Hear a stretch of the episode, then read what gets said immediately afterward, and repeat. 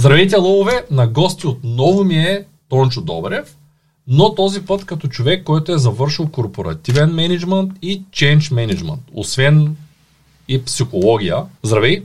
Здравей! Нека за хейтерите, между другото, знаеш ли как е българската дума за хейтър? Е, сега ме хвана, писал съм доклад на тема хейт в интернет пространството и не знам. Аз го интерпретирам като злобър. Ангел има друга дума за хейтър, но в момента не се я спомня. Малко по-късно ще се я спомня и ще я кажа. Добре, интересна е темата. Да. можеш ли да ми кажеш каква е връзката между психологията и change менеджмента? И връзката между психологията и менеджмента изобщо първо да ти кажа, тя е свързана с това, че менеджмента де-факто, който, ако направим анализ на думата какво е а, менеджмент, Mm-hmm. А, това е съкръщение от Men Age Mentoring. Тоест, това е човек на възраст, възрастен, който служи като ментор на другите хора, очевидно по-младите от него, как да се вършат работата. Анализа на самата дума. Та, ролята на менеджера, която много често се възприема като ролята на човека, който а, раздава задачи, дори в някакъв момент, нали, а, стила му е такъв по-агресивен, команден и така нататък, по същество е да подпомага хората в екипа си да свършат работата, която има да свършат като екип. И неговата роля е да стои зад гърба на хората и да ги подкрепя. Това нещо само по себе си, а, реално работата с хора се е съвсем задача за психологията. И за мен, когато а, правих специализацията по Change Management, а, въпросът, който стоеше там, окей, ние можем да а, видим какви са проблемите в една организация, можем да видим м- и да намерим начини да оптимизираме процесите в нея, във всички функционални области, но как ще увлечем хората да участват в този процес. И тогава един от моите преподаватели ми каза, ми той всъщност този въпрос вълнува психологията. Работа с хора е предмет на психологията и а, мен също ме вълнуваше психологията, но малко по-късно аз реших и академично да я завърша, така че при мен менеджмента е преди психологията, но за мен е естествено продължение психологията от гледна точка работа с хора. Ти в момента работиш, ние са познаваме с теб по друга линия. Mm-hmm. Са наши партньори, които имат над 200 милиона клиента по цял свят. Ти работиш и с тях. А, И работиш с една фирма. Сега няма да правим реклама и да, Да. казваме точно подробности, но която има, доколкото знам, поправи ме ако греша, над 30 хиляди служителя по цял свят. Е Имат и филиал в България и е така нататък. порядък, да. И работиш като човек, който... Как точно се води твоята дейност в фирмата, за да не объркам? Ами, всъщност, по-скоро същността на моята работа, аз водя проектите за дигитална трансформация вътре в тая фирма, а това нещо влиза повече през позицията на информационните технологии, нали, бранш, в който аз работя основно през целия си живот, но а, може би някои хора знаят, че информационните технологии са част от така наречения Operations Management в една организация. Тоест, Operations Management пък е структурирането на принципа, по който функционира една организация, начина по който се правят нещата. И в този смисъл информационните технологии те са едни инструменти, които подкрепят специфичния начин на работа на дадената фирма. Тоест това, с което се занимавам, наобщо казано е с помощта на нови технологии, ние оптимизираме процесите, начина по който работи тази организация, за да направим по-ефективна, да бъде по-удобно и по-лесно за хората да си вършат нещата, които трябва да вършат разбира се да са по-продуктивни, защото Operations Management е този, който се грижи за продук- продуктивността на организацията. Това е чудесно. Ние имаме а, образователен продукт в а, българска образователна кибернетика, който е за лидерско управление на екипи и там говорим за разликата между лидер и менеджер. Тоест, а, как един менеджер да не е просто един менеджер, който гледа едни статистики, ами да е по-скоро лидер, който да дава личен пример, да води хората. И на мен лично ми е много интересна тая материя. С, с голям с голям ентусиазъм гледам нашия лектор Влади Ников и дори скоро ме покани да участвам в една негова лекция, тъй като нашите лекции ти може би не знаеш, но не си купувал наш продукт, не си наш Не клиент. съм. А, но нашите лекции се водят диалогично напоследък. Тоест, там влиза лектор с някой, който поддържа, задава въпроси и така по-итеративно върви самата лекция. Та и в тази връзка ние с теб подготвяме един курс, който е ам, той ще бъде и полезен и за хората, които искат да, да намерят своята мотивация за работа. И този продукт е а, за отношенията между хората, та, доколкото разбрах от теб, може да включиш и твоя колежка, психолог, Да. за да може така диалогично да вървят а, тези лекции. Ако хората искат да разгледат, зрителите искат да разгледат програмата, просто първият линк в описанието на това видео, ударете един палец нагоре, А, напишете менеджмент в коментарите. Искам да намеря нещо по-лесно и бързо за написване, защото ако кажа пет думи, най-вероятно никой нищо да. няма да напише. Okay. Това го знаеш от най-вероятно от гледна точка на психологията, че ако е много сложно, по-добре да не се занимаваме. Приготвил съм ти много въпроси. Най-после си а, на гости в а, студиото имам възможност да задавам адекватни въпроси, тъй като смятам, че а, психологията бих задал въпрос за себе си, но ми е трудно да формулирам въпрос, който да е общ, генерализиран. Докато тук нещата са някак си по-лесни за мен, така ги усещам. Нека да започнем от най-сериозния проблем, който имат работодателите със своите служители, а именно липсата на мотивация. Откъде идва липсата на мотивация при служителите в една компания? Тук е интересният въпрос е изобщо мотивацията откъде идва. Мотивацията сама по себе си тя е вътрешен процес. Тоест има неща, които мотивират човек и неща, които не го мотивират този човек. Има една теория за мотивацията. Тя е на един американски психолог от а, унгарски происход. Михай Чикзе Михай се превежда най-често името му. Фамилията е трудна за произнасяне на български, която представлява всъщност една координатна система.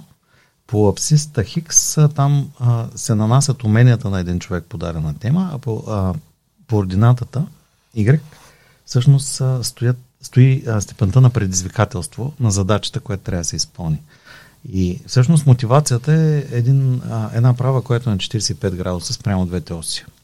Това означава, че всъщност а, колкото по-голямо е предизвикателството, толкова по-голямо трябва да бъде и умението за справяне с това предизвикателство. Ако те са в баланс едно към друго и предизвикателството евентуално надвишава съвсем малко уменията, човек е мотивиран да а, прави нещата. А, всъщност, а, твърде много твърде голямото предизвикателство с твърде малките умения водят човека в стрес, а твърде много умения с твърде малко предизвикателство в скука. А така че реално мотивацията по същество е а, премерена доза стрес. Интересно. Това е от психологична, от психологична гледна точка. Не, то конкретно теорията на един човек, един конкретен психолог. Да. А, няма да ти питам как най-добре да мотивираме хората, които работят за нас, защото мотивацията за всеки е различна. Ами то това, е, това е един въпрос, който толкова. работодателите много често срещат като проблем, дори го задават като въпрос на консултантите, на хората, които работят човешки ресурс, как да мотивираме хората. Истината е, че ние не можем да мотивираме хората. Ние можем по някакъв начин да разберем какво мотивира хората и да им го дадем. Като нали, съвсем в контекст на това, което говорих преди малко, реално управлявайки предизвикателствата пред всеки един от тях и възможностите за учене, за подобряване на техните умения, ние реално можем да влияем на нивото на мотивация на тези хора. Но а, много често погрешно работодателите смятат, че всичко е свързано с размера на заплащането. А, искам тук нали, да съвсем конкретно да акцентирам. Парите не са мотиватор. Значи парите имат много краткотраен ефект и в момента, в който примерно увеличим заплащането на един служител, като работодател говоря, а, този човек в началото ще бъде, разбира се, по някакъв начин впечатлен от това, но много скоро го приема за даденост това нещо, т.е. за нивото, на което той стои. И ако сме търсили през а, м- финансовата компенсация идеята да мотивираме човека, ще останем изненадани, че всъщност той не се е мотивирал особено. Тоест нищо не се е променило. Нещата, които мотивират човека, не са финансовите стимули. Финансовите стимули са по-скоро необходимото условие човек да работи изобщо с нас. Тоест, всеки един човек има нужда от а, определено ниво на а, заплащане, което му осигурява начин на живот, който той търси. А, в общи линии това е необходимо да бъде изпълнено, за да може той да работи с нас. И едно от условията няма да бъде единственото. Аз ще кажа ни как решаваме проблема с мотивацията при нас. Лесно е когато имаш публичност и когато хората харесват смисъла на компанията, защото когато кажа, че търсим хора и се появяват десетки а, имейли, които а, са от млади мотивирани хора, а не чак толкова млади, мотивирани хора, някои от тях са специалисти в областта, а други просто искат да, да се научат. Mm-hmm. И понеже ние сме образователна компания, нямаме проблем с това да се създадем кадрите сами. Това, което повечето хора го нямат, е именно тук ще ти задам и следващия въпрос. Извинявай, аз само ще отворя една скоба. Всъщност, вие пак правите това. Вие управлявате предизвикателството за тези хора. Тоест, за тях е предизвикателство да работят за така организация като вас. И звучим като интересно предизвикателство да работят за компания като вас. Точно така, да. Те идват мотивирани с ясна идея, че искат да помогнат с нещо, искат да се включат в процеса на работа. Това е много хубаво, когато не продаваш, т.е. когато компанията няма продукт, който е, да кажем, вреден за здравето или не, е, не подобрява живота на хората към по-добро в дългосрочен план, а, и, тогава направим, хората идват с мисия да помогнат. Да, ако направим една препратка към а, наш предишен разговор, всъщност тук става просто отново за ценности. Тоест хората се свързват а, а, на ниво ценности с компанията, когато компанията изразява ясно определени ценности, които резонират с техните лични ценности. Нали, това е един друг аспект на темата с мотивацията. По-скоро какво ги е привлякло към тази конкретна организация? Най-вероятно всяка компания има собствени, собствен подход. Може би по-богатите компании се стараят да осигурят много висока заплата на служителите си и търсят такива, които са по-скоро финансово мотивирани. Изцяло финансово мотивирани. Но при нас не е така. При нас идват, защото искат да помогнат. Добре, следващия ми въпрос е защо е нужно една компания да обучава своите кадри? И смяташ ли, че е нужно? Значи аз лично смятам, а и причината за мен е а, тази, че в момента света на бизнеса е много динамичен. Тоест а, в бизнес света промените са начин на работа и на живот към днешна дата. Това много се различава от а, времето преди дори 20 години, ако искаш, когато живеехме в не толкова свързан свят. И в общи линии при м- старата концепция един човек, който е завършил средно образование, евентуално след това висше образование, е натрупал едни знания, базови знания, верно, които обаче му дават възможността той да извежда от тези базови знания решения за конкретните проблеми, с които трябва да се справя в работата. Тоест, идеята беше, че човек може през знанията евентуално да започне да ги превръща в умения през правенето сам. А, това обаче е възможно в едно време, което не е толкова забързано. А сега в момента всички бързат на всички възможни нива. А, бързо е най-ключовата дума. И в общи линии, ако ти очакваш, че ще вземеш един човек, който е завършил, да речем, една актуална специалност, да речем, като софтуерно инженерство, и той ще започне моментално, той ще се адаптира чудесно в средата на твоята фирма и ще се намери мястото и ще стане чудесният софтуерен инженер, може да останеш изненадан, че на него всъщност му липсва а, не толкова информация за това как да програмира или как да прави а, структурата на съответната система, върху която работи, а по-скоро, че не е напаснат към начина на работа във фирмата, не е свикнал с а, самите процеси, през които тази фирма а, изгражда техните продукти. Нали, знаеш, има различни технологии, по които се работи. Agile е много конкретен в тази посока, но да не навлизаме в такива детайли. А, всъщност, а, това, на което е нужно да научим а, новите служители, които а, започват работа в една организация, е по-скоро как да се впишат в нашия екип няма толкова много да наблегнем на техните професионални умения, колкото на техните умения за взаимодействие с другите. Така че основната причина да обучаваме хората е тази.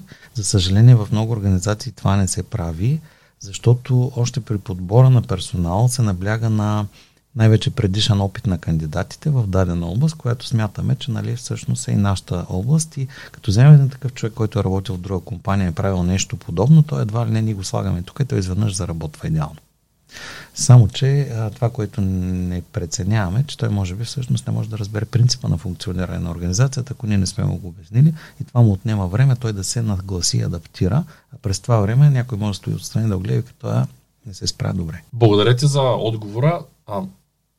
Как да обучава една компания своите кадри най- ефективно според теб? Ами, най-ефективният метод за обучение е всъщност, той имаше една табличка, само че, за съжаление, не мога в момента да посоча източник за нея, а за ефективност на обучителните методи. Примерно, в сред най-низко ефективните са примерно четенето, лекционните и така нататък методи, докато сред тия, които са с най-висока степен на ефективност, е ученето през правене, което означава, че практически насочените обучения, които са по същество все едно а, реални работни казуси, в които вкарваме тия хора и ги фасилитираме да преминат през процеса, да го преживеят това нещо, са най-ефективни и разбира се, най- отвъд това, още по-ефективен метод е да сложим един такъв човек, той да обучава други хора. Тоест, когато човек се опитва да обучи други хора по дадена материя, на него самия нещата му се изяснят още по-добре. Разбира се, това не е приложим метод, когато говорим за обучение на нови служители в организация. Тоест, ученето през правене, програми разработени на този принцип са най-подходящата методика, евентуално в такива случаи. А, като а, това не е нещо ново като концепция, това съществува много години, така нареченото входящо обучение в организациите. Просто необходимо е а, фирмата да си състави такава програма за входящо обучение, което за малките фирми се оказва, че е твърде сложно, трудно, защото примерно при тях самите а, функции, самите позиции, на които се наймат хора, те не са толкова структурирани. И много често се получава така, че човек работи по-скоро като Иван или като Петър, а не като да речем специалист по това, специалист по това или по трето. Той изпълнява няколко различни функции и тези функции са уникално съчетание според неговите лични способности. И ако този човек напусне организацията и ние търсим нов човек за неговото място, всъщност се оказва, че не можем да намерим пълен аналог, защото новият човек не владее всичките тези умения, които имал неговия предшественик. В този случай едно входящо обучение няма да реши проблема. А, там истинският проблем е, че те не са толкова структурирани самите функции, които е изпълнявал предшественика и трябва да се реши първо това нещо, как ще стане, т.е. на кого ще се разпределят задачите а, и след това вече да се търсят хора за тия места, които стават непокрити. Аз смяташе, че все пак има звена, в които може човек да стартира с практически уроци, дори да е напълно неподготвен. Тъй като при нас, в нашата организация, аз имам подготвени материали, които ги изпращам на всеки видеоедитор, който сега стартира, дори да не се е занимавам с видеообработка до момента. И на базата на тези готови видеа, как някой обработва и разговори с колегите помежду им, когато задават въпроси и съответно се показва кое как се извършва, можем за в рамките, нали, мога да се похваля с това, че в рамките на две седмици можем един абсолютно а, нов човек, който до сега не е правил видеообработка, да, го, да, да, да му помогнем да достигне до едно ниво, което е съвсем прилично. Тоест може да обработва на дори сватбена фотография ще може да обработва само за две седмици с помощта на тая система, където ние сме създали а, първо съм го разбил на на workflow, т.е. стъпка по стъпка по стъпка по стъпка точно какво се прави в един проект и после практически сме направили много проекти, той може да се избере да гледа един или два или три, които сме започнали от нулата и стъпка по стъпка сме ги направили. Докато гледа, всъщност прави ли някакви неща или просто гледа? П- прави, да. Задължително. На, а... на един монитор гледа, на другия прилага. Да, говорим за едно и също нещо, учене през преживяване. Тоест, справянето е самото преживяване на процеса на изпълнение на дадената дейност. Това мисля, че е доста ефективно. Що ми ти като човек, който се занимава с това, казваш, че това е най-ефективният модел? Определено това е най-ефективният модел за обучение на хора, за, конкретно за работа. А, това, което ми казваш, може ли човек, нали, буквално без никакъв опит, да влезе, да бъде научен и да започне да изпълнява дейност? Може, зависи какви сте очакванията към него. А, смисъл, всяка професия има джуниор специалисти, джуниор, потребности от джуниор специалисти. Ако не очакваш този човек да стане супер експерт за две седмично обучение, реално погледнато това е пътя. Може да вземеш човек без никакъв опит и да го научиш да прави нещо базово, ако на него това нещо обаче му харесва. Аз мисля, че в много от случаите нов човек, mm-hmm. без опит, в рамките на 3 до 6 месеца става по-добър специалист. В много от случаите. Не, може би има някакви частни случаи, в, които, в които не съм прав. Става по-добър специалист спрямо човек, който е с много опит, обиколил няколко компании, да кажем 5-10 годишен опит. А, защото когато дойде един готов кадър, да кажем, ето, връщаме се на случая с софтуерен инженер, Идва един софтуер инженер, който е работил в, е, да кажем, една чуждестранна компания, после е работил в една българска компания. Всяка компания има различна етика, различна подредба на кода, ползва различни системи. А, има различни колеги, различни изисквания, различно управление. Най-вероятно пишете софтуер, който работи за различните нужди на хората. Mm-hmm. Когато той дойде с едни изградени в продължение на 5-10 години навици, е много по-трудно да се адаптира към един екип. Защото първо трябва да се отучи от стария модел и да започне да работи в модела на новата компания. Да, на него му е да. много по-трудно, отколкото един тук що завършил софтуерен инженер, който няма никакъв практически опит. За 6 месеца, ако той има желание, ще прави доста по-добре и по-ефективно работата си в нашата компания, отколкото един, който тя първо едва с 10 години опит. Значи единствено това съм, го забелязал. съм сигурен, че това може да се изведе като модел, че принципно винаги е така. Казвам, че в от моята практика, в по-голямата част от случаите, по-лесно е да научим някой от нулата да върши работата си правилно, отколкото някой, който е заучил грешно някакви неща. Да ги... Ако човека, новия човек е достатъчно мотивиран, вероятно си прав. Но тук, доколко можеш да прецениш мотивацията на човека при положение, че той не познава дадената материя на входа на фирмата, е истинското предизвикателство. Защото той, докато не е правил нещо, няма да бъде достатъчно сигурен, нали, всъщност дали ще му харесва във времето. Тоест може да се окаже, че примерно след а, две-три седмици или месец след като вече е понавлязал, той открива, че не е баш неговото нещо. И ти колкото и да го обучаваш, там проблема ще бъде не обучението, а липсата на достатъчна мотивация. Да. Нали, този е риска по-скоро, за който аз говоря, иначе по принцип не се разминаваме в гледната точка. Тоест, ако фирмите се произвеждат кадрите, това е супер. Ами тя тази практика дойде пак от Запад и от Штатите най-вече, защото понеже се говорим за IT компаниите, IT компаниите така масово започнаха да правят академии. А, тези академии са много профилирани, те се подготвят хора по точно а, позициите, които са нужни на тях, дори към а, така последно време става просто наистина за специализация на, на професиите, по които хората се обучават там. И това са някакви, разбира се, интензивни, но сравнително кратки курсове по няколко месеца, които след като човек ги премине, реално той евентуално получава и оферта за работа от компанията. А тези модели са приложими в България. Има няколко организации, които работят на този принцип.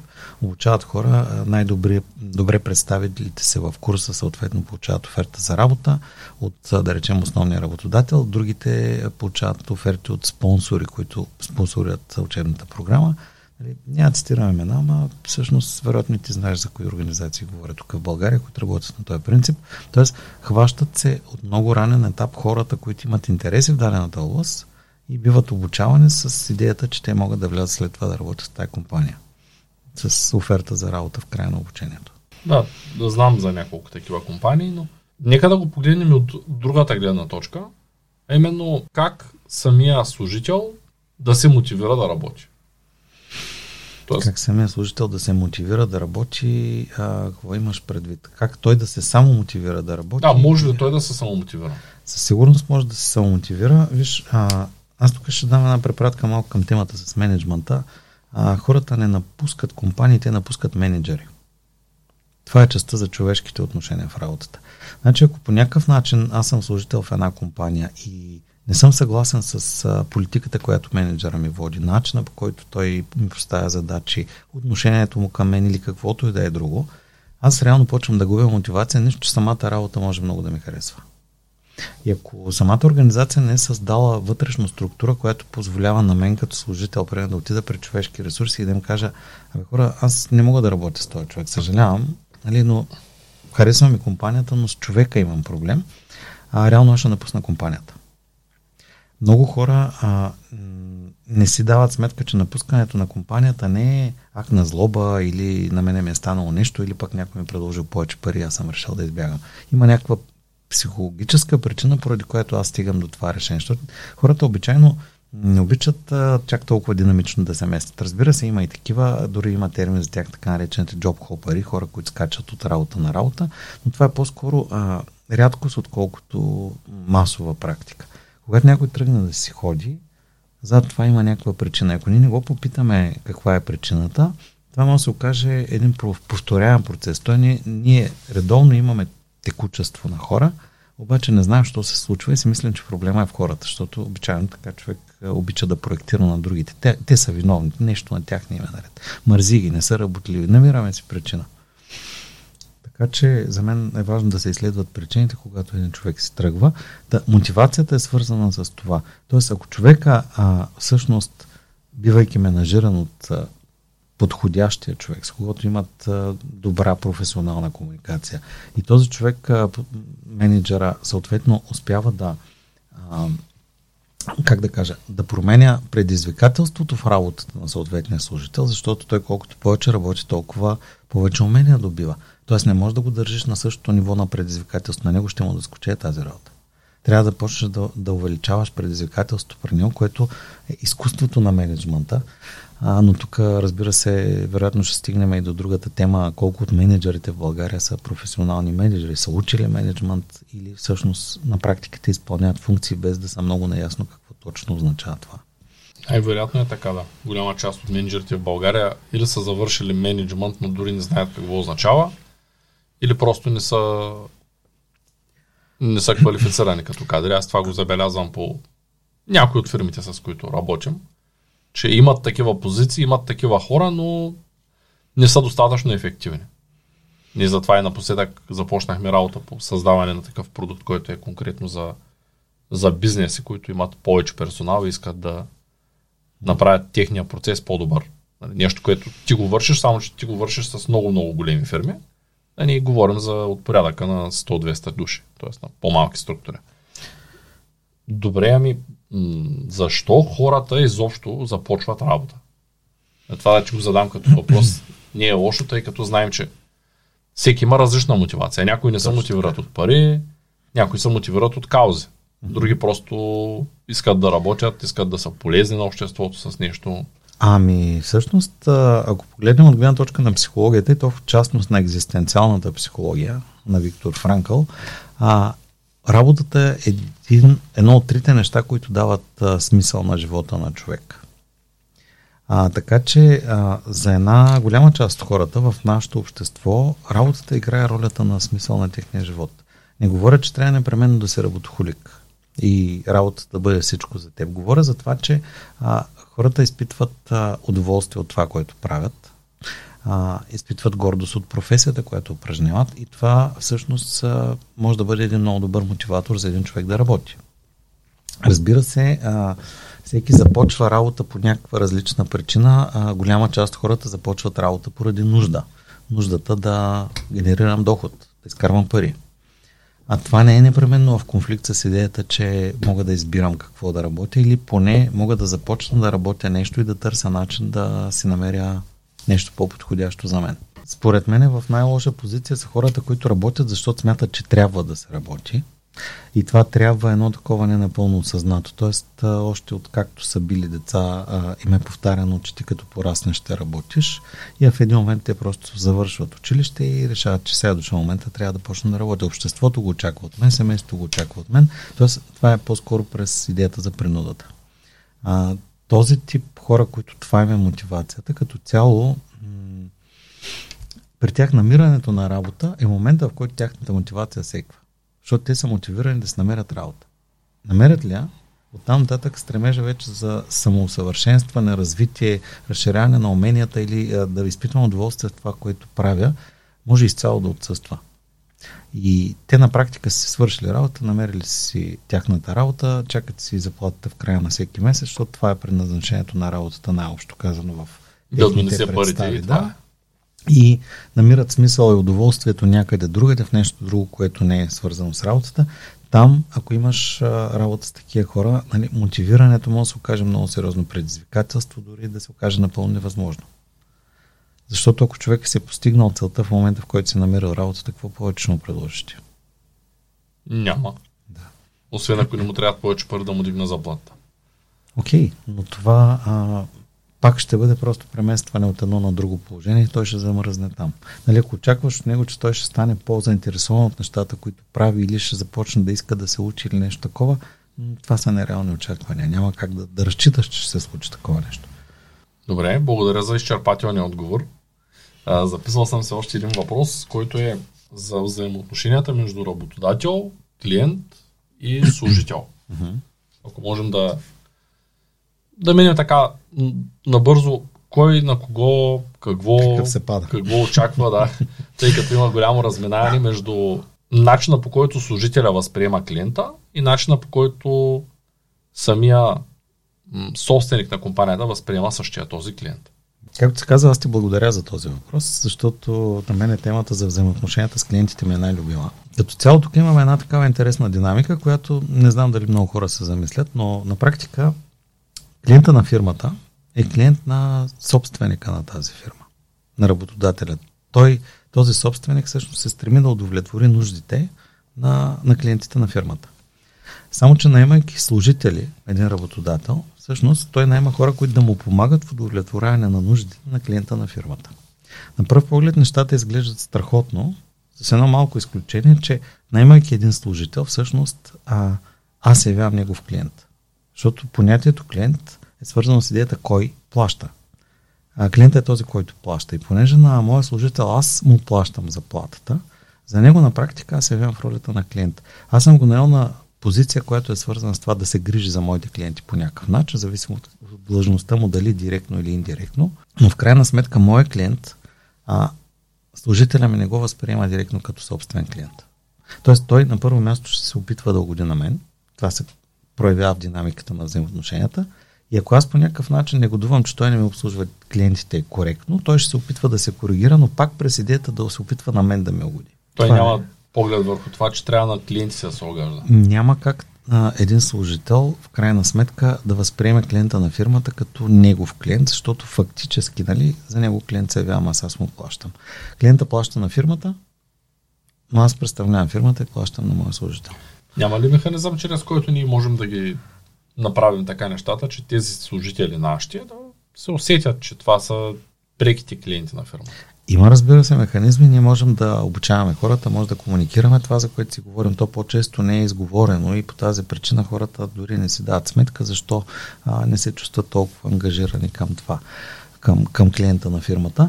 Но а, в крайна сметка това няма да промени факта, че взаимоотношенията действително стоят по този начин. Тоест има служители, които наистина много силно прегръщат идеята за най-доброто клиентско обслужване. Вероятно и ти си бил в хотели, в които а, служители на този хотел всъщност правят чудеса.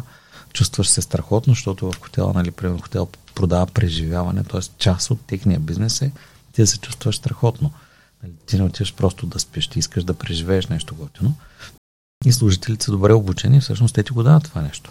Но това не променя факта, че по някакъв начин, в крайна сметка, ако техният шеф не е доволен от нещо, това ще повлияе много силно на тяхното отношение и към теб. Тоест работят синхрон работите. Когато успеш да ги направиш като работодател да работят синхрон, значи в общи линии си постигнал целта бизнеса и служителите да са насочени в една посока. За връзката между менеджмента, управлението и лидерството в една фирма. Айде да почнем с управлението. Какво означава да управлявам като цяло? Ами, в крайна сметка, а, всеки един бизнес представлява някаква дейност, която се развива по някакъв процес, последователност от действия, които се извършват, за да може нещо, което влиза в началото на, на този процес, да излезе накрая преработено. В сферата на услугите влиза един неудовлетворен клиент, който има някаква потребност и излиза евентуално удовлетворен. Нали? Това е резултата от една фирма за услуги. А, и всъщност а в сферата на, на производството на продукти, примерно влизат материали там и така нататък, накрая излиза готов сгубен продукт. Най-общо казано, бизнесът представлява един процес на трансформация.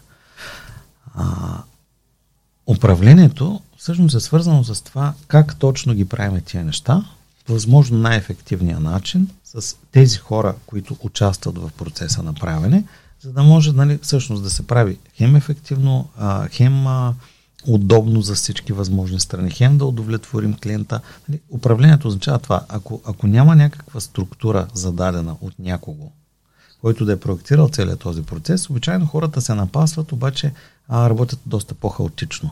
И тогава това, което може да се получи, крайният резултат, който търсим, първо, а, изобщо да не бъде постигнат. Второ, може да го постигаме, обаче всеки път да бъде различен. А по тази причина всъщност ние имаме нужда да управляваме процеса на предоставяне на услуги или на създаване на продукти. И тази функция по управлението, обичайно хората, които изпълняват, ние ги наричаме менеджери. Тоест менеджерите имат функцията да координират управлението на, на организацията, на процесите в нея. Сега лидерството е обаче една по-нова концепция а, във времето а, и тя е свързана по-скоро с а, мястото, което заема човека, който управлява. А, в а, менеджерската концепция менеджера е авторитет. Той раздава а, евентуално задачи и команди, но и не участва толкова много в изпълнението им. Тоест той по-скоро седи като един диспетчер или един координатор и самия той може и да не е толкова добър в нещата, които трябва да се правят, дори може да не е добър в нищо друго, освен в това да координира хората. Докато при лидерството си говорим за един човек, който състава отпред пред тая група и дори много често през личен пример показва какво всъщност искаме да правим. В лидерството нямаме толкова властови отношения, т.е. човек е сам по себе си може формално дори да няма власт. Но той по-скоро през а, нещата, които а, показва, които комуникира, увлича хората да, да го следват. Тоест неговата лична харизма и неговите лични умения са това, което мотивира хората да, следва, да го следват и да работят заедно с него. По тази причина а, нали, има концепция за неформалното лидерство. Тоест в една организация може да има неформален лидер, който а, има по-силно влияние върху служителите, отколкото формалния шеф. Да бъде по-уважаван човек, който по някакъв начин, в крайна сметка, а, реално много допринася за това компанията да си изпълнява дейността по-ефективно, по-готино и така нататък.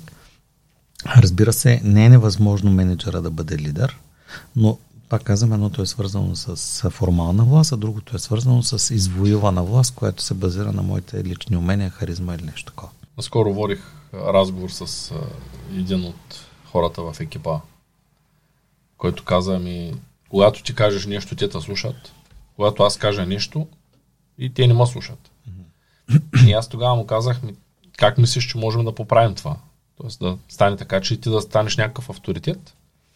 И след така той не можа точно да формулира какво предлага.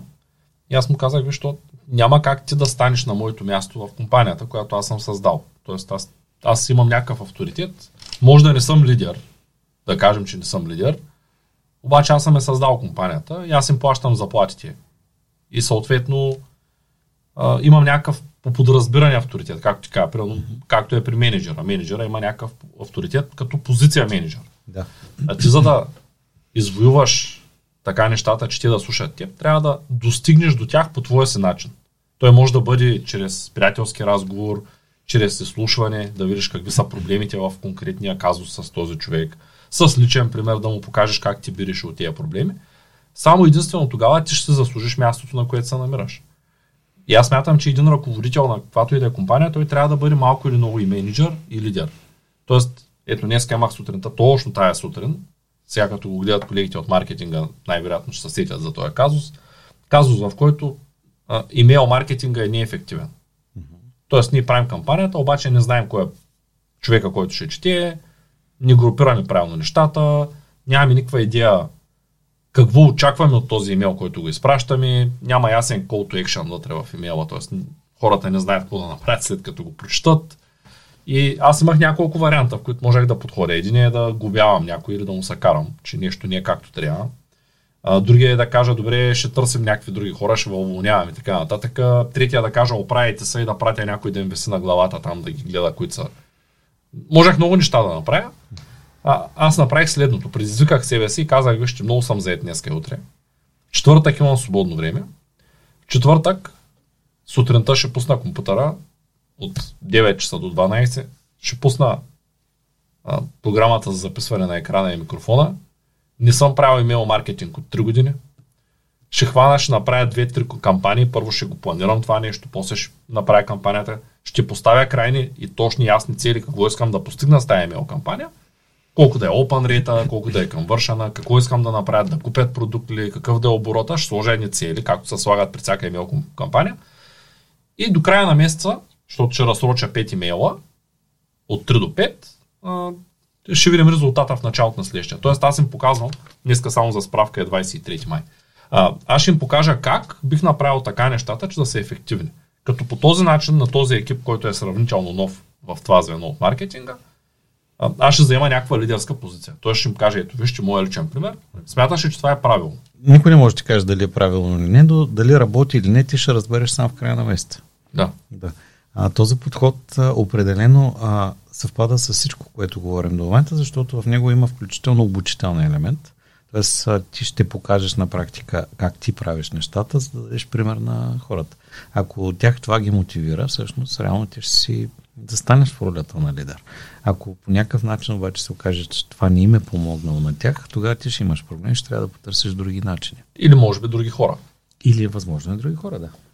Да. И аз това си мисля, че един човек, ако иска да, може би от, от определено ниво, когато компанията стане достатъчно голяма, компанията стане от порядъка на няколко хиляди служителя, това не е възможно да се извършва. Тоест аз няма да имам а, нито уменията във всяко едно звено, нито а, времето, защото може би за зрителите ще кажа, че менеджмента винаги е най-слабото звено в една фирма. Там винаги най-не достига време от, от към менеджмент.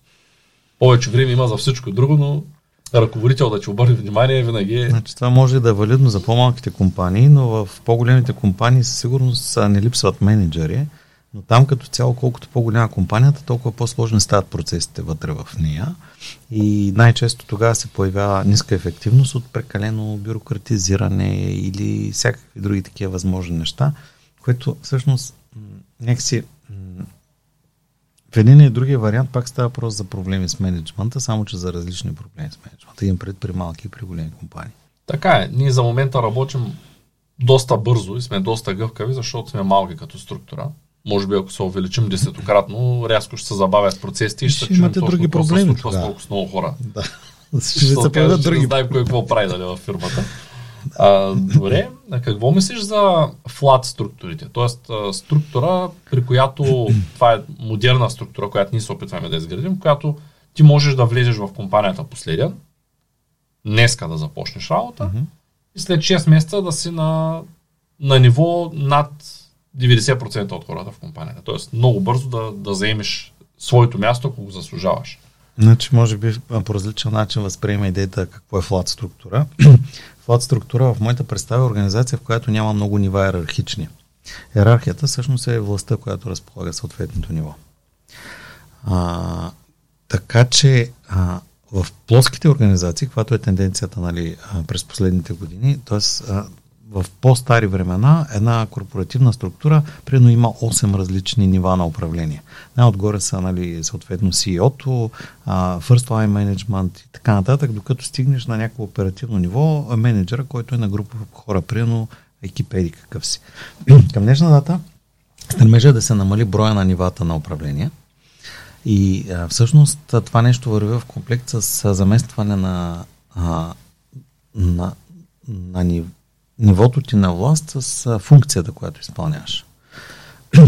А, на мен лично този тип организация ми допада повече. Аз а, експериментирам самия с тази посока на работа и смятам, че тя би могла да бъде много по-ефективна и за определени неща, в които аз съм участвал, тя е по-ефективна. А, със сигурност има хора, които ще намерят недостатъците на този модел, но а, да го погледнем от една такава гледна точка. В една класическа пирамидална компания, тя е базирана на властта, човека на върха има най-много власт, хората най-отдолу почти никаква, да не кажа никаква. А, в такава организация тя естествено те стимулира ти да се опитваш да вървиш нагоре, т.е. да се бориш за по-голяма власт. И ако по някакъв начин не успяваш да го постигнеш това нещо, твоето кариерно развитие в един момент удря на камък и ти нямаш друга опция, освен ако не можеш да растеш нагоре, да излезеш извън тази организация, да търсиш мястото някъде другаде. Първо, от една страна това стимулира потребността да имаш власт. А второ, ти когато застанеш в една по-висока позиция и получиш властта си, защото вече си станал едикъв си менеджер, това по никакъв начин не ти е увеличило уменията да управляваш хора.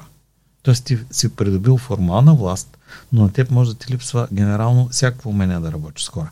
Това, между другото, се случва доста често и аз съм го виждал много пъти в организации, в които един добър специалист е изтикан на менеджерска позиция, защото някакси това му е наградата за лоялност към фирмата, справя се добре и така нататък и той приедно иска или жена му иска да стане, той да стане менеджер. Въпросът е, че този човек няма уменията и той в един момент в тази роля а, започва да не се справя добре, даже може да се каже, че се справя много зле на този човек реално при това положение кариерата му не само, че не получава развитие, тя по-скоро се прецаква. Защото доста хора възприемат менеджмента като един вид social proof, че ти си важен човек, т.е. социалната валидация. Нали? Това е ефект, който а, по-скоро искаш да кажеш, аз съм вече менеджер.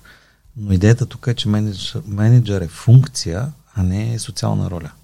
Ако ти нямаш уменията пък да станеш в менеджерската позиция, де-факто прецакваш цялата система. И там е много трудно връщането назад, защото в един момент работодателя а, не смее да ти предложи да се върнеш на старата позиция. си позиция, защото това е дауншифтинг, не е престижно и едва ли не изглежда като наказание. А, няма какво друго да ти предложи, което да изглежда достатъчно атрактивно и уважително към тебе и ти оставаш тази менеджерска позиция, ма не изпълняваш функцията на менеджер и там Пречи става доста трикита. На всички. Да. И Реално. така се получава тази трома, тромовост на организациите. В времето, като просто се натрупват едни паразитни менеджери, да го нарека, които реално не могат да изпълняват функцията на менеджери, но стоят в структурата. Е, не може и те почват да буксуват. Да може, разбира се, в определени моменти, ако те нещата не са добре, се получава така, че вземаш а, това решение, което ти е кофти да го Най-лошото решение. Но този човек го преместваш, сменяш, той може да се разсърди, може дори да се тръгне. А, всякакви варианти са възможни, защото хора сме, всеки човек има емоции и така нататък. Докато при този тип структури, които са плоски, те са много удачни, включително за работа по проекти. И понеже аз основно се занимавам с управление на проекти, на мен е класическата функция да бъда менеджер в една организация, да стоя в нея и да раста, не ми е особено позната. Аз съм имал много кратки периоди с това да съм трайно на едно место, да работя в класическа менеджерска функция. В проектите, в зависимост от целта на проекта, привличам нали, съответно и работя с различни хора, които всеки от тях е специалист в различна област. Включително нали, последните няколко години а, хората, с които работя в екип, те се намират физически в различни държави, от различни националности и ние работим по обща цел. Никой от нас властово не стои над другия. Всеки от нас изпълнява отделна роля в този проект. Целта ни е обща. Правим си, а, имаме комуникация, правим включително онлайн работни срещи, за да стиковаме какво ще правим следващата седмица и така нататък. И това нещо оказва много ефективно. Аз това имах предвид точно под флат структура, между другото. Когато няма ясно обособен, постоянен а, човек, който да е на една позиция висока и да няма нуждата, да кажем, в фирмата, когато влезеш, да имаш а, ето търговския ни отдел, давам ти пример, ти можеш да влезеш като търговец днес и след две седмици, ако си добър търговец, да имаш по-добри резултати от топ търговците във фирмата. Това автоматично ще даде повече престиж, ще даде възможност да станеш ръководител на екип, щом ти имаш такъв резултат, разбираш процеса, uh-huh.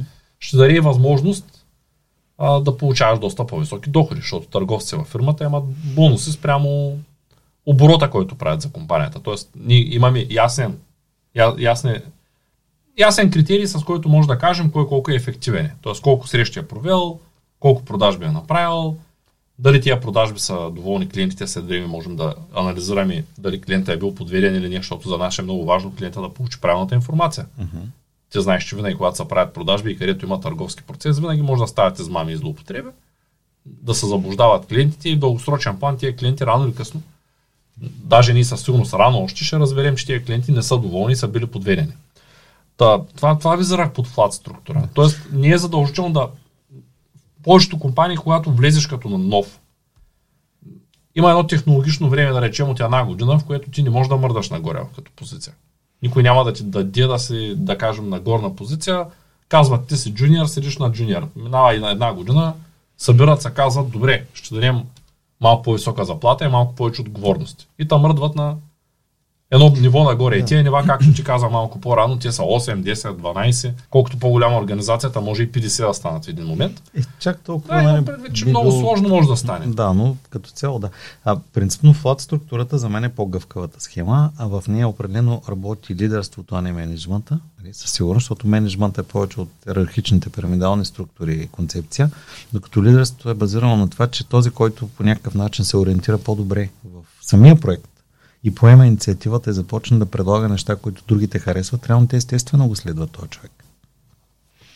Така че това мисля за флат структурите. За мен те са доста ефективни, но със сигурност в една такава класическа а, структура на, едно, а, на една организация, пирамидалната структура все още а, може би стои в някаква степен в основата на тези организации. Не е изцяло заменима с такъв вариант флат. По-скоро се намалят нивата. От 7, 8 и така нататък стигат до примерно 2-3 оптимален вариант. Имам още един така въпрос, като говорим за съвременни и по-модерни структури. Съвременният начин за намиране на персонал, той, който в момента нашумява, е човек да се търси сам персонала чрез реклама. Това е доста модерен, тъй като може би собствениците на бизнес вече осъзнаха, че няма да стане по стандартния начин. Само с обяви в разни сайтове. И ти какво мислиш по този въпрос? Да търсим персонал чрез реклама. Ами това, което мисля, че всъщност економиката, както знаеш, основният принцип е баланс на търсенето и предлагането. И в момент, в който има повече предлагане на работа, отколкото хора, които а, искат да работят или имат възможност да работят, в един момент се налага ни да се рекламираме като работодатели пред служителите. Това е естествен процес, който е следствие от економическия принцип. Така че, м- дали ни харесва или не, със сигурност ще има някои работодатели, които дори ако гледат сега в момента това видео, ще кажат, това е абсурд. Как така ще се рекламирам като работодател? Нали? За кой да реч тук? Това първо е практическа необходимост. Второ, трябва да се а, има предвид и самата нагласа на хората към днешна дата, говоря пак за по-младите хора, по какъв начин те избират работодателя. Защото ако в миналото по някакъв начин а, въпросът е бил бе да си намеря работа, т.е. да намеря свободно работно място, където да ме искат И за някои хора дори така се е случвало, че са, попадали в индустрия, в сфера, която те дори не са си мислили, че ще работят в нея. Това им се отдава като възможност. Към днешна дата търсещите работи, работа търсят а, работата, която им харесва. Тоест най-новото, най-малото поколение, като е фокусирано върху това работата да ме кефи и след това за всички други условия, включително финансовите. При това положение, как може един човек да разбере дали нещо го кефи, ако той не го е правил? А, и тук започваме да ползваме практиките от бизнеса по отношение на продажата на продукти и услуги. Тоест ние започваме да се опитваме да изкомуникираме към служителите преживяването, което евентуално те ще имат нашата компания. Аз съм си говорил с а, такива по-млади хора и съм ги питал нали, по какъв начин евентуално те биха си търсили работа. И а, отговорите, които получаваме, бяха много интересни. Те казват, искам да видя тази фирма дали а, тези хора а, така имат някаква екипност, дали правят тимбилдинги, дали се събират заедно, как изглеждат, има ли общи снимки, усмихнати ли са, някакви такива неща. Тоест, едни такива неща, които работодателите до този момент, а, може би не сме си давали сметка толкова, а, че са важни за, за тези хора. Защото фокуса а, традиционно стои в професионалните качества. Тоест, а, в повечето обяви за работа, класическия вариант, Търсим човек, който има такива, такива, такива умения или какъв си професионален опит. Дори образованието последните години вече няма толкова голямо значение, дори да не кажа понякога никого, какво си завършил. И в един момент а, а, нищо за социалната среда, нищо за личностните качества на човека, което също е много важен компонент. Т.е. специално за работодателя а, идеята да се а, проверят по някакъв начин, да се тестват а, личностни качества на кандидата, а, според мен е, е доста ценна. Това го правят, разбира се, някои организации, които подхождат много професионално към подбора на персонално.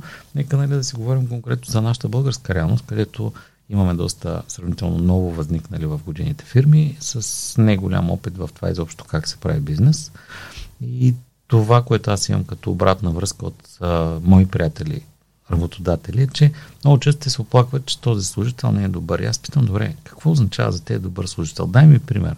И се оказва, че търсим служители по професионални качества, а след това негодуваме срещу техните личностни качества. Защо? Защото човек казва, да бе, той е много добър в тая работа, обаче като човек е много кофти, винаги спори, не може да, да разбере, като му обясниш нещо и нали, да си поеме инициативата, да си го свърши. Вечно идва и се оправдава, постоянно закъснява. Тоест, това са личностни черти на служителя и работодателя негодува срещу това, а не срещу това, че той не разбира от работата си. Избираме ги по сивито. Избираме ги по това, че примерно този човек е работил същата работа преди на друго място и казваме ми, той сигурно има опит, нали? Няма да трябва да го уча аз от нулата. Тоест, трябва да знае Стигаме до този звук, до който аз съм стигнал. Дори да не е чак такъв добър специалист, професионалист, ако е а, в личностно отношение много сериозен, точен, а, неконфликтен, има добра комуникация с останалите, това, че е не чак толкова добър, по-скоро посредствен специалист или по-скоро начинаещ, не е кой знае какъв проблем, защото тези неща се учат. Да, Докато точно. ако един човек масово закъснява, напива се, не идва на работа, лъжи, конфликти не, разболява се често, защото се измисля някакви причини. Или пък има претенции просто... непрекъснато, което също е феномен напоследък. Нали, всъщност появяват се повече хора, които имат огромни претенции към работодателите непрекъснато, а в същото време нямат какво да дадат на среща. Да, да. Ти може би и ти си изпадал в такива куриозни случаи. А, разбира се, те в общи линии мисля, че се увеличат случаите дори. Дори не се и усещат такива хора. Скоро слушах за едно интервю за работа, което колегите са провели, където а, кандидат за работа в IT фирма, който реално няма нито един ден работен в тази сфера, им казва, че очаква 5000 лева стартова заплата. И те решават да се пошегуват с него и казват, а, ние задължително 6000 лева е стартовата заплата. Имате ли други изисквания? Решават да го питат какво очаква. Той казва ми, аз много искам да имам парко място и служебна кола. И така, разбира се, ние имаме, даже само трябва да си изберете ма, едно от тези най-близките парко места в нашата сграда е в подземния паркинг е свободно ще ви дадем чисто нова кола нали, за нашите служители, там казват някаква марка. Той казва много добре, да, Ами да ви предложим, защото ни, имаме и такъв вариант за хоум офис сега. Ако искате, може да ни идвате всеки ден до работа. И човека ни не загрява, че те са възикат с него и казва, да, да, разбира се, аз мислех се да ви попитам дали може от време на време да не идвам до работа. Да, разбира се, може. Само трябва предния ден да уведомите, че утре няма да сте на работа, ще работите от къщи. Ами, искате ли в петък да не идвате изобщо на работа, да може да си почувате, примерно, или в някой друг ден от седмицата, не е нужно, нали?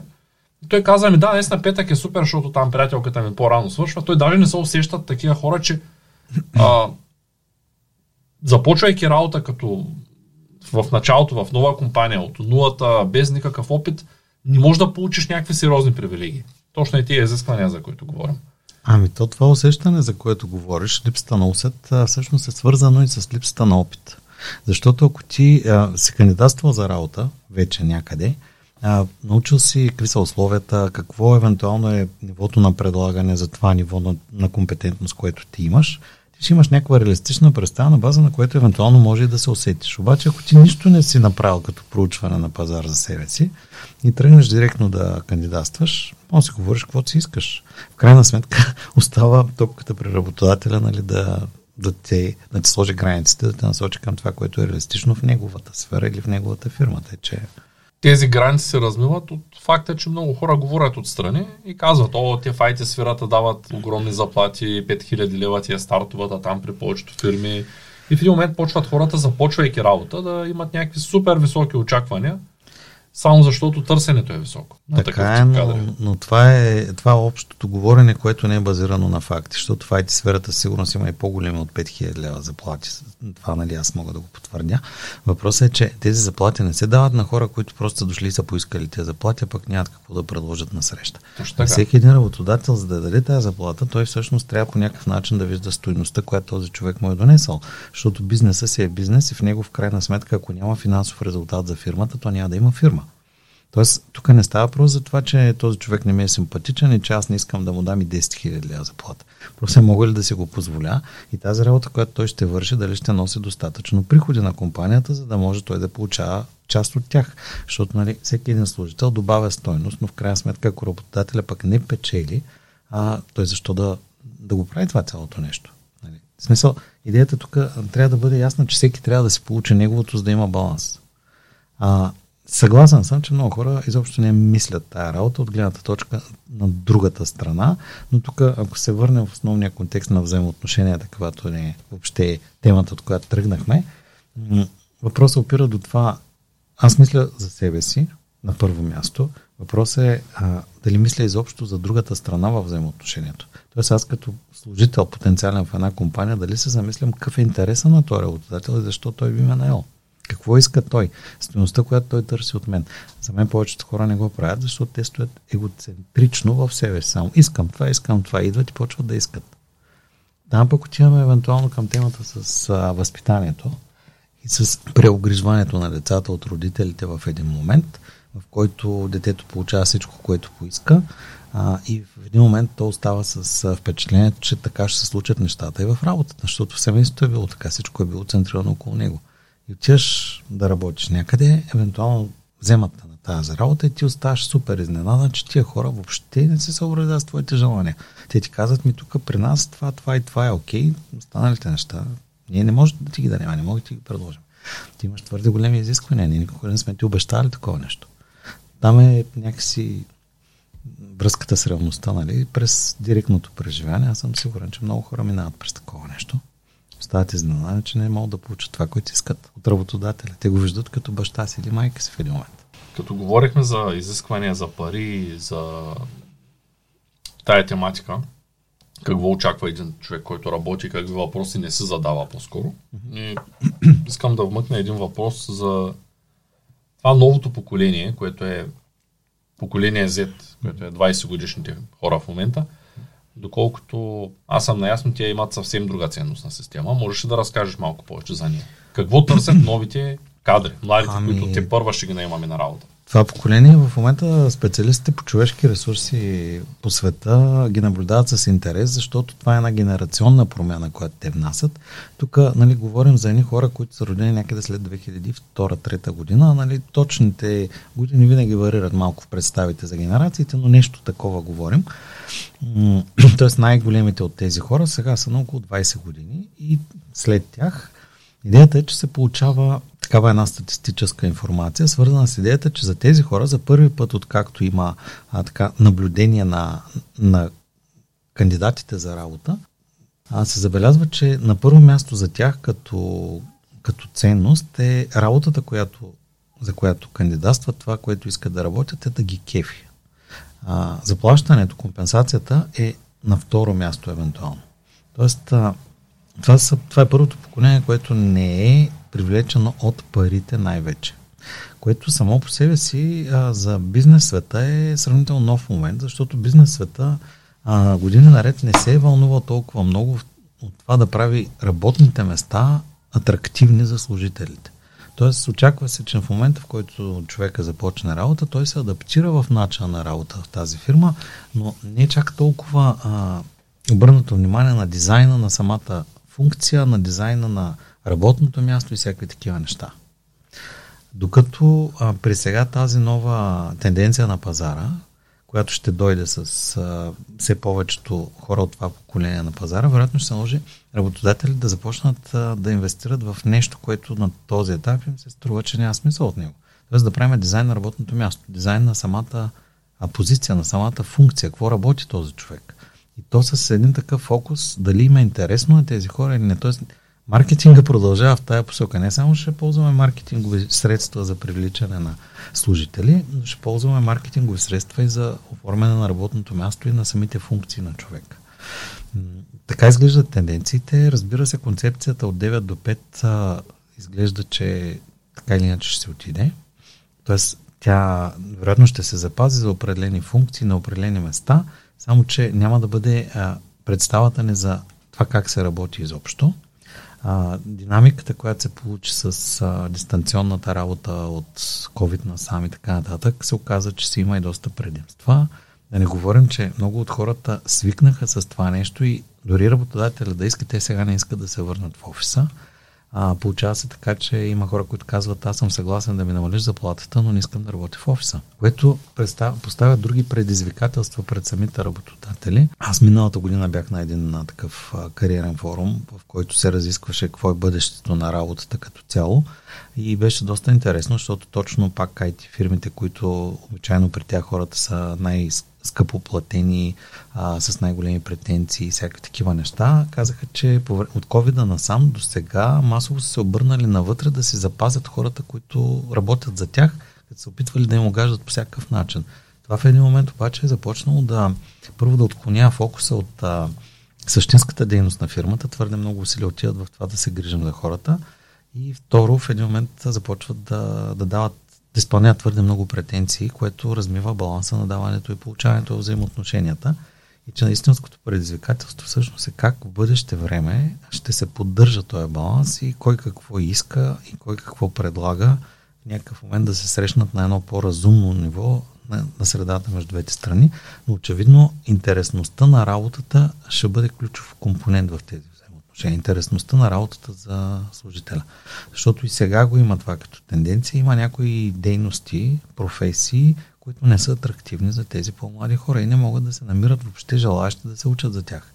Нали, хората от образованието ще си кажат, особено с професионалните училища, кои специалности са им празни, което само по себе си пък означава, че в тези места, т.е. това са дейности, които ние имаме нужда от тях в економиката, а ще трябва да се намери някакво решение там. След като не са атрактивни за хората, вероятно ще търсим възможност за автоматизация на такива дейности и всякакви такива неща. Тоест, интересни предизвикателства на пазара, свързани с това, че на хората им е важно да им е интересно това, което работят. Работа става забавление. Благодаря ти за гостуването. А, беше много приятно. Искам да поканя зрителите да гледат и предното видео, за да научат повече за психологията на хората. Мисля, че ще им бъде интересно. До скоро. Благодаря.